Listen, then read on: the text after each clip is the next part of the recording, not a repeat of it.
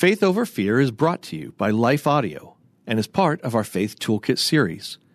For more inspirational, faith affirming podcasts, visit us at lifeaudio.com.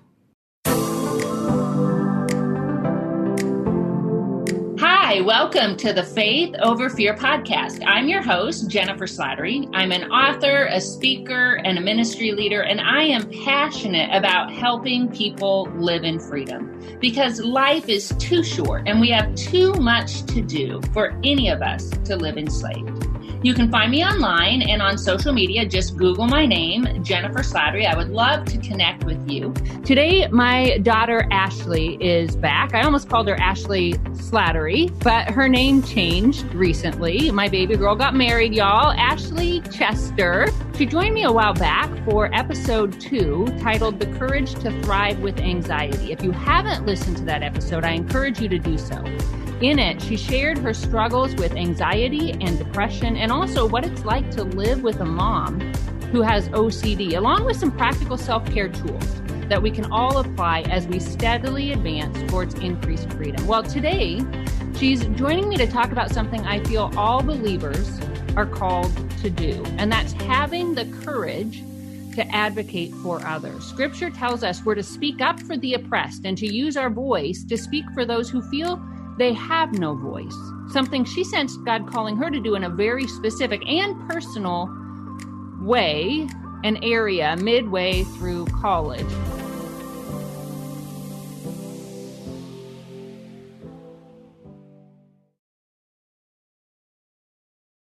Ashley, again, thank you for joining us. While our listeners may not have experienced what you did, or they might not feel called in the same area, I suspect they'll be able to relate to your story because I have a feeling many of our listeners know what it's like to feel powerless in a system or situation where others have the power and also to see others suffering from some sort of abuse of power and to feel equally strong pulls to self protect and to fight for or to want to protect others and maybe even protect ourselves. So, first, I'd love if you could tell a little bit about your story, if you could help us understand your struggle. Um, I was diagnosed with dyslexia during my sophomore year of college.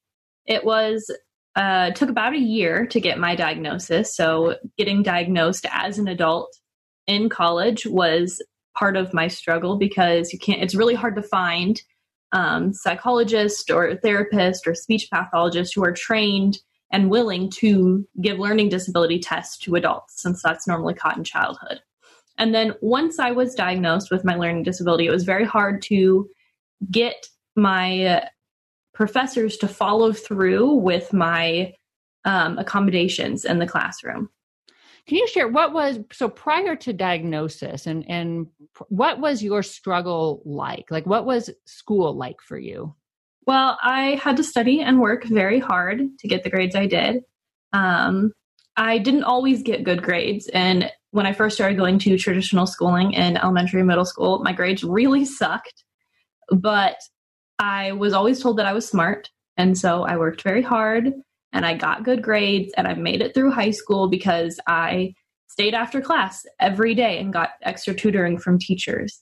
And I would go home and spend hours doing homework and hours studying. And I thought, like, this is normal. You have to work hard to get good grades.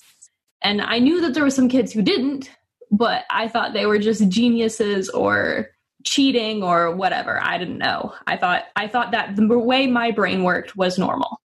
And then I got into college and I was on an academic scholarship and I was studying biological systems engineering and I was with all of the other super smart kids. And I started to feel like I wasn't so smart anymore because I was working very hard. I was working twice as hard as everyone else was, and I was tutoring them for their classes, yet they were still getting better grades than me. And I was actually just barely scraping by. I remember that time, and I remember you saying to me, numerous times i'm trying so hard and it's never enough. Well you had one teacher who played a part in your story. Yeah well actually all of my teachers knew my name. I went into all of their office hours and got help every time i needed so the only reason i made it through pre-diagnosis was because i was given lots of extra credit opportunities. And because i worked hard I think my professor for my Spanish class saw that my grades in her course weren't a lack of effort. And so she knew to pay attention for something else. Since dyslexia is often connected with reading issues, I was able to speak Spanish a lot better than I was able to write it in class. And through working with me in her office hours and in class, she noticed that I had similar educational patterns to her son, who also had dyslexia. So one day after a test where I scored a D on it after studying very, very hard, she pulled me aside after class and told me, You know, you actually got all of these questions right. Unfortunately, I have to count spelling, and you s- switched all your B's and D's around, so that's the only reason you got a D on this test. But hey, my son has this thing that looks like you have. You should maybe get it checked out. And so God will often use our past. I'm sure it was painful for her as a mom to see her son struggle. But then because she spoke into your life, it was a huge transition. It led to a huge transition for you. She mentioned at one point that she almost didn't talk to you. Yeah, when I I sent her an email years later, like 2 years later saying like, "Hey, you might not remember me, but you did this thing for me and I really really appreciate it." And she told me like, "I'm so sorry if it offended you. I didn't want to offend you." Like and it just I was so shocked to hear that she was so worried about this incredible gift she had given me, you know, hurting me.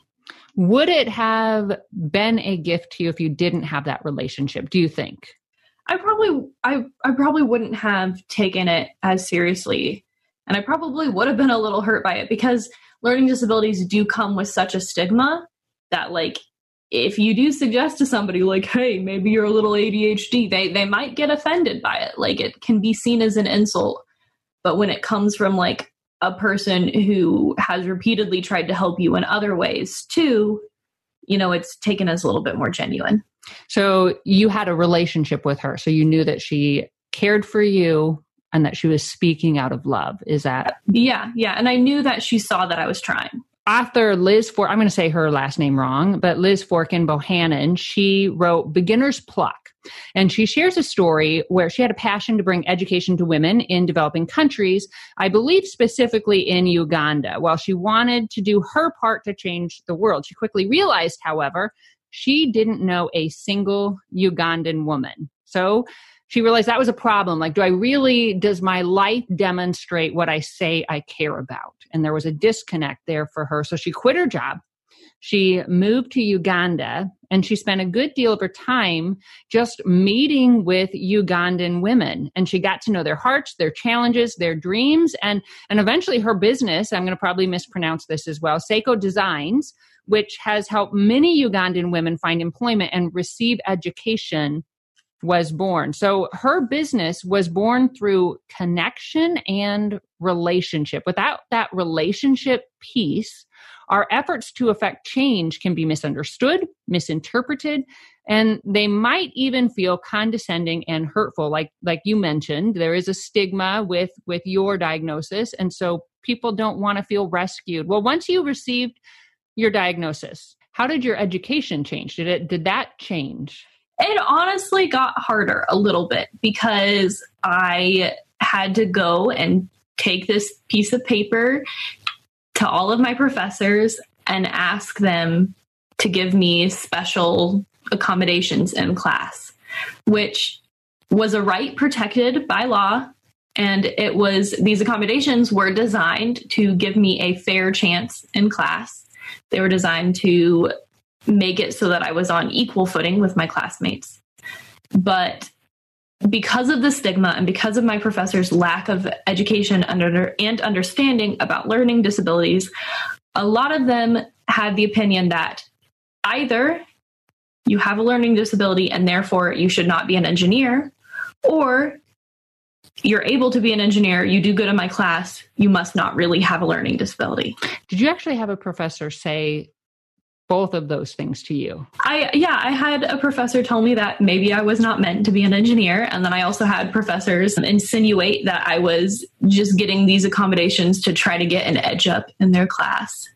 And you had some that actually, whether intentionally or not, shamed you in front of other students, correct? Yeah, legally, it's illegal for professors or anybody to, besides the person with the disability, to say that that person has a disability. But I had a lot of professors basically announce it in front of the entire class. I would say it happened more often than not, which was kind of embarrassing because, again, with the stigma of it, I was concerned that my classmates wouldn't take me as seriously and that they wouldn't want to be my partners on group projects and that if I was partnered up with them, they wouldn't listen to me. So I remember one actually experience in particular where one of your accommodations is that you received extra testing time. Yeah, I since it takes me longer to read as accurately as other people do, uh, I get 150% of test time. So let's explain that a little bit for those who aren't familiar with dyslexia. Basically, you your brain sees it different, you uncode it, and then you have to kind of translate it and then respond. Is that correct? Yeah, I see letters as shapes. And so you know the shape is still the shape no matter what way it's facing so i have to i can either read quickly or accurately and accurately is a lot more important on tests mm-hmm. and so you had extra time and one professor in particular would forget. So I would often, due to me having a full class schedule, if I had a class before or after the class that I had the test in, I would have to schedule it at a time outside of that class. And so the professor would have to meet me separately, or I could be sent to a testing center. And he insisted on proctoring my test himself, which he did not have to do. And he would routinely show up 45 minutes late to my exam forcing me to miss my next class. And also costing you 45 minutes of precious time that you already felt short of, correct? Yeah, I could have been studying or doing homework or um, but I had to just sit there and wait on him.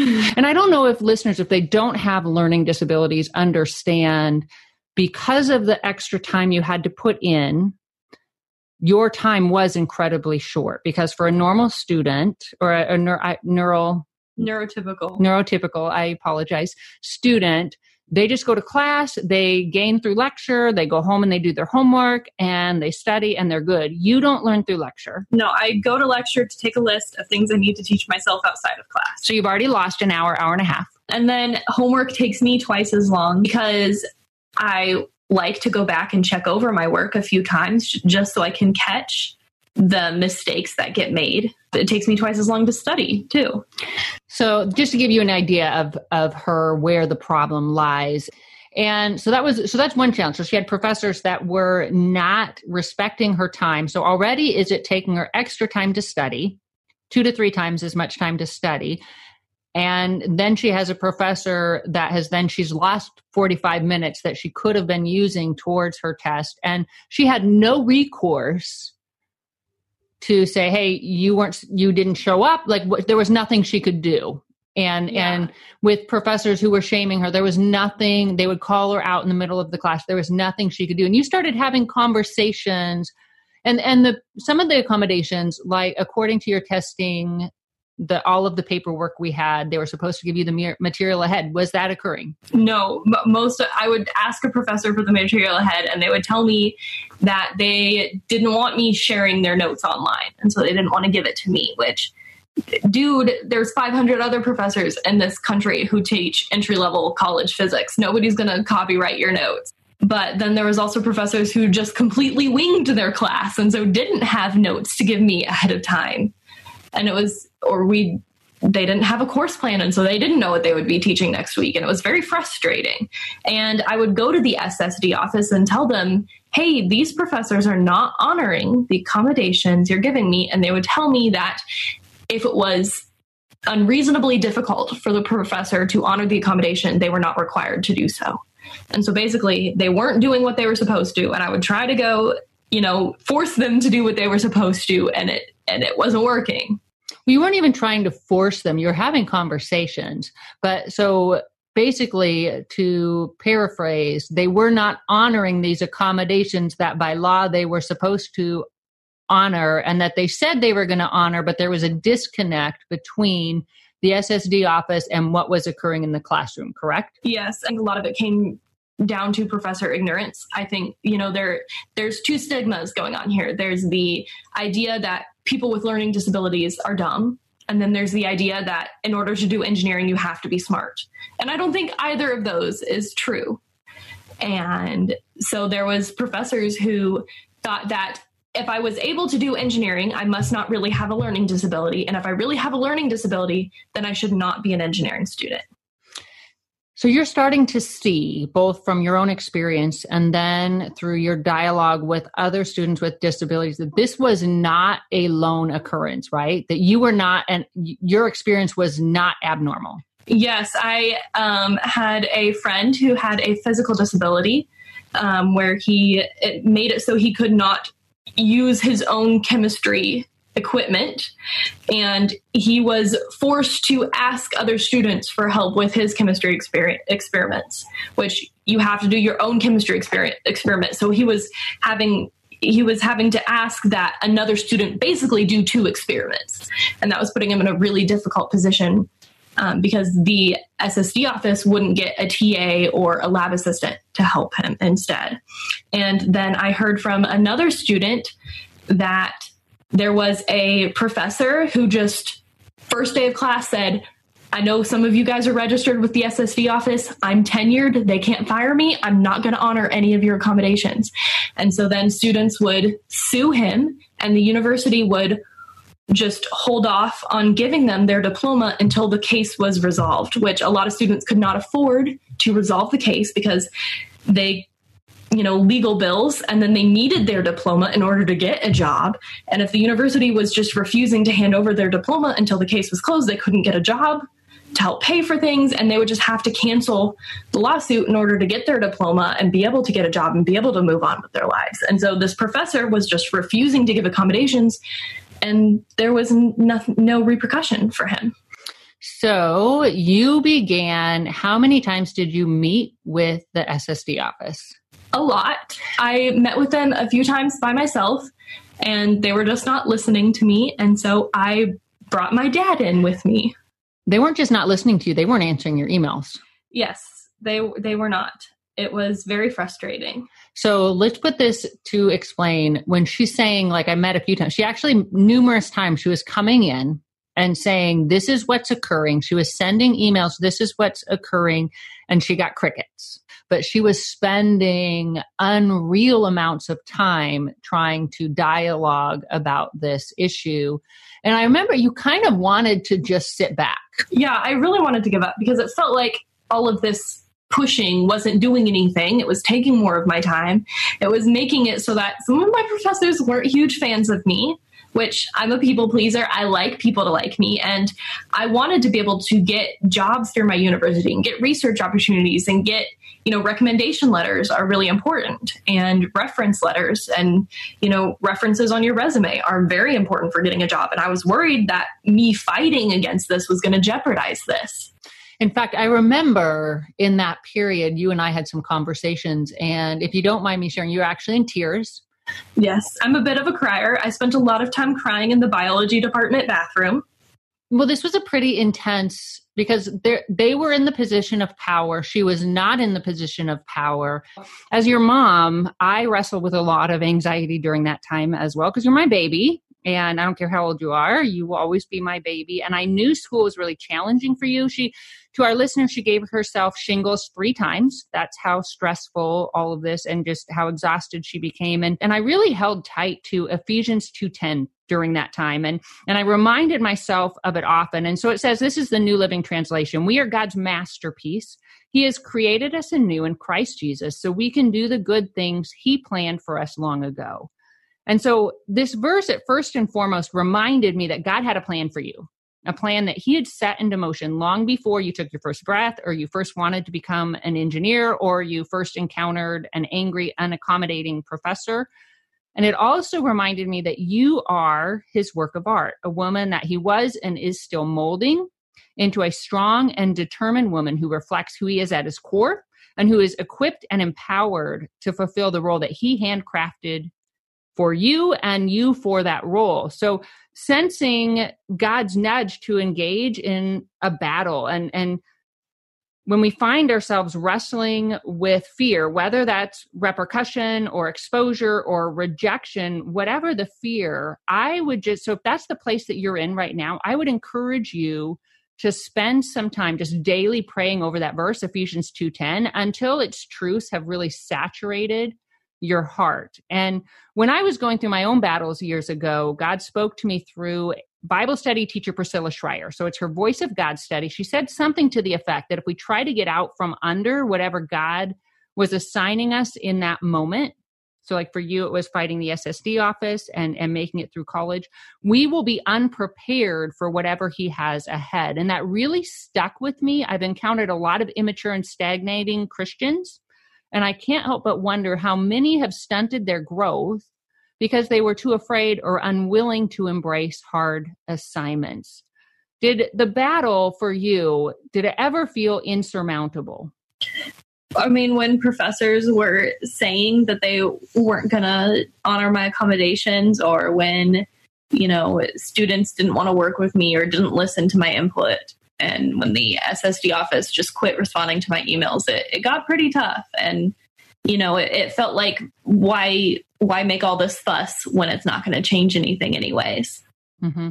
and i think we can all feel that when we're up against something really difficult fighting a battle and we have to remember that we're not responsible for results we may do and say all the right things and we may never change the system or we may only affect what feels like a small amount of change but in the process we're speaking love and honor and dignity to others. You were able to have a lot of conversations with people, right? That you probably wouldn't have had otherwise.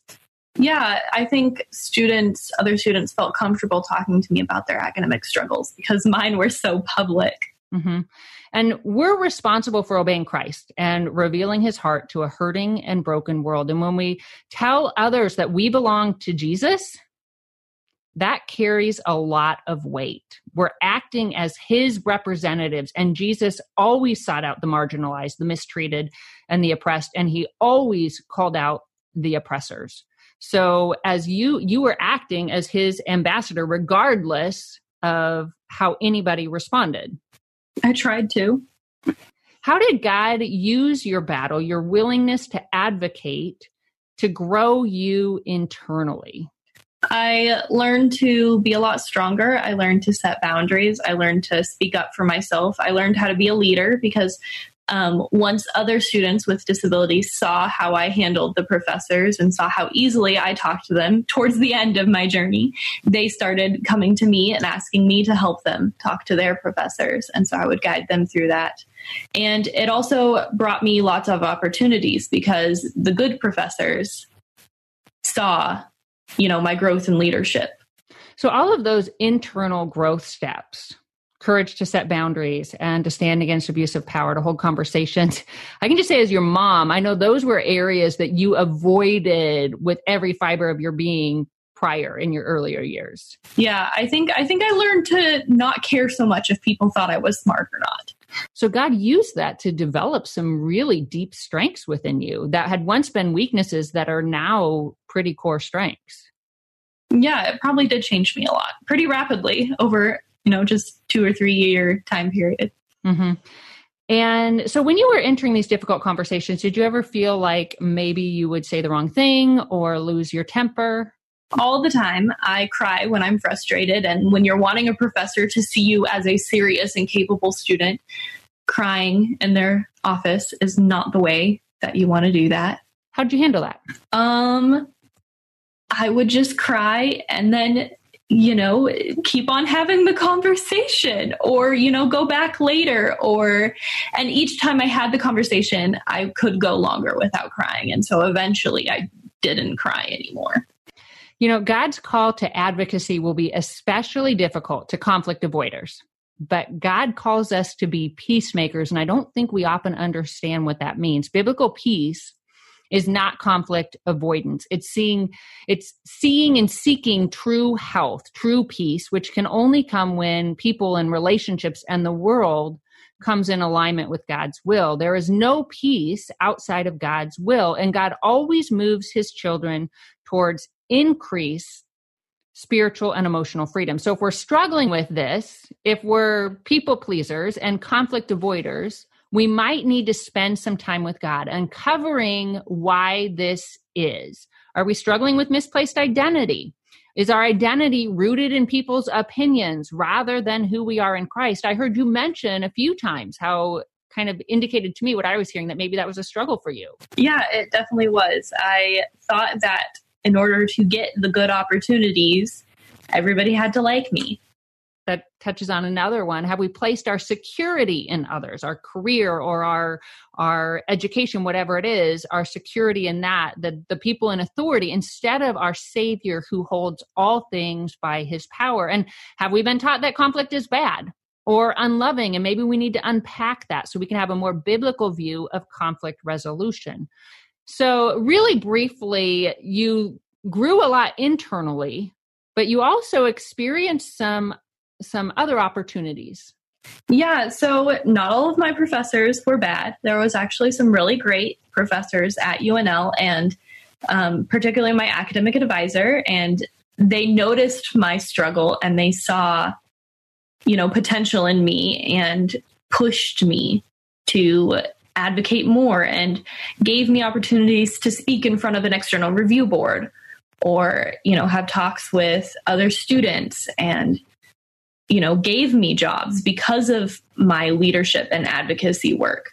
You had one professor, in fact, that really came along closely beside you and mentored you. Yeah, Dr. Keshwani, he was my academic advisor and he um, gave me a position as a graphic designer on a video game project and sent me to conferences and sent me to board meetings and you know i and he told me that was because of my leadership. As we speak up for others, people will see that in us and God will bring people to come alongside of us. But it will also it will also help others to gain the courage to speak for themselves. As we rise up, eh, others will have the confidence to do the same. And you shared that a little bit, but we see this in Philippians chapter 1. So I'm going to give a little background information. So, Paul, he was a first century evangelist. He wrote a lot of the New Testament under God's guidance, and he was under house arrest because he proclaimed Christ. Well, considering that, one would think that those in his faith community would experience increased fear after all, I'm certain they didn't want to get arrested, but according to Paul, that's not what happened. In Philippians 1 12 to 14, he said, Now I want you to know, brothers and sisters, that what has happened to me has actually served to advance the gospel. As a result, it has become clear throughout the whole palace guard and to everyone else that I am in chains for Christ. And because of my chains, most of my brothers and sisters have become confident in the Lord and dare all the more to proclaim the gospel without fear. When we stand up in courage, when we use our words well, when we notice those who are suffering or oppressed or experiencing some kind of abuse of power and we come alongside them, we give them courage. We come alongside them. We don't act as their saviors. We come alongside them and, and help them to find the courage as well. And then they begin to, we show them what it looks like to live for Christ, empowered by Christ, as we fight the battles assigned by Christ.